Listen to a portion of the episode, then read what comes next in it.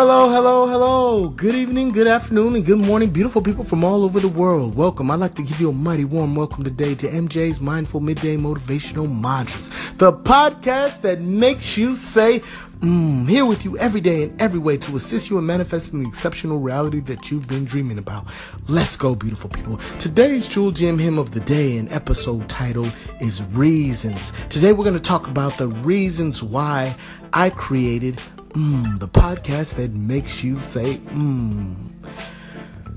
Beautiful people, I created my podcast to add value to people's lives as my friends, family, counselors, and members of the communities that I have been privileged to live in and be a part of have done for me throughout the course of my life as they have blessed me with jewels and gems of invaluable wisdom and form of life lessons that they gifted to help me evolve and grow as a human being who is genuinely interested in not only becoming a better person myself, but also interested in and spent countless hours of trying to help everybody around me become better people themselves, beautiful people.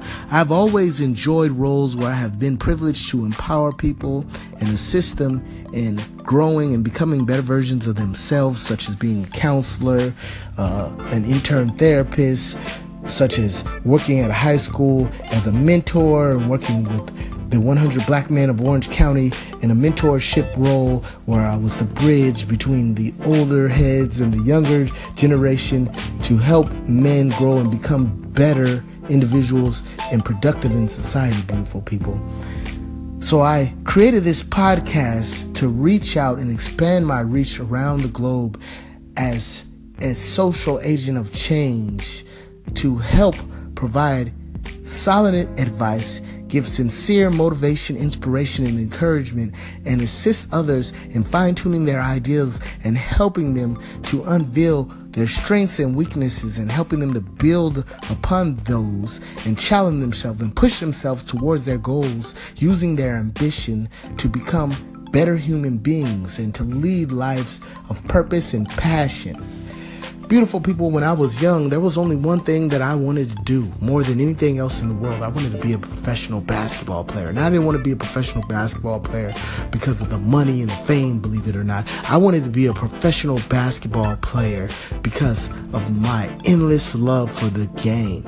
I love this game so much that I eat, slept, and breathe basketball. I remember I would get up in the morning, do 100 push ups and 100 sit ups go out for a mile run, and this is all before practice, before school, come home after practice, and we would practice for at least an hour and a half, and then play more basketball, watch basketball in Sports Center, read the newspaper. I was obsessed and heavily infatuated and infatuation is not a good word because it was definitely a, a, an obsession and a love with basketball, beautiful people.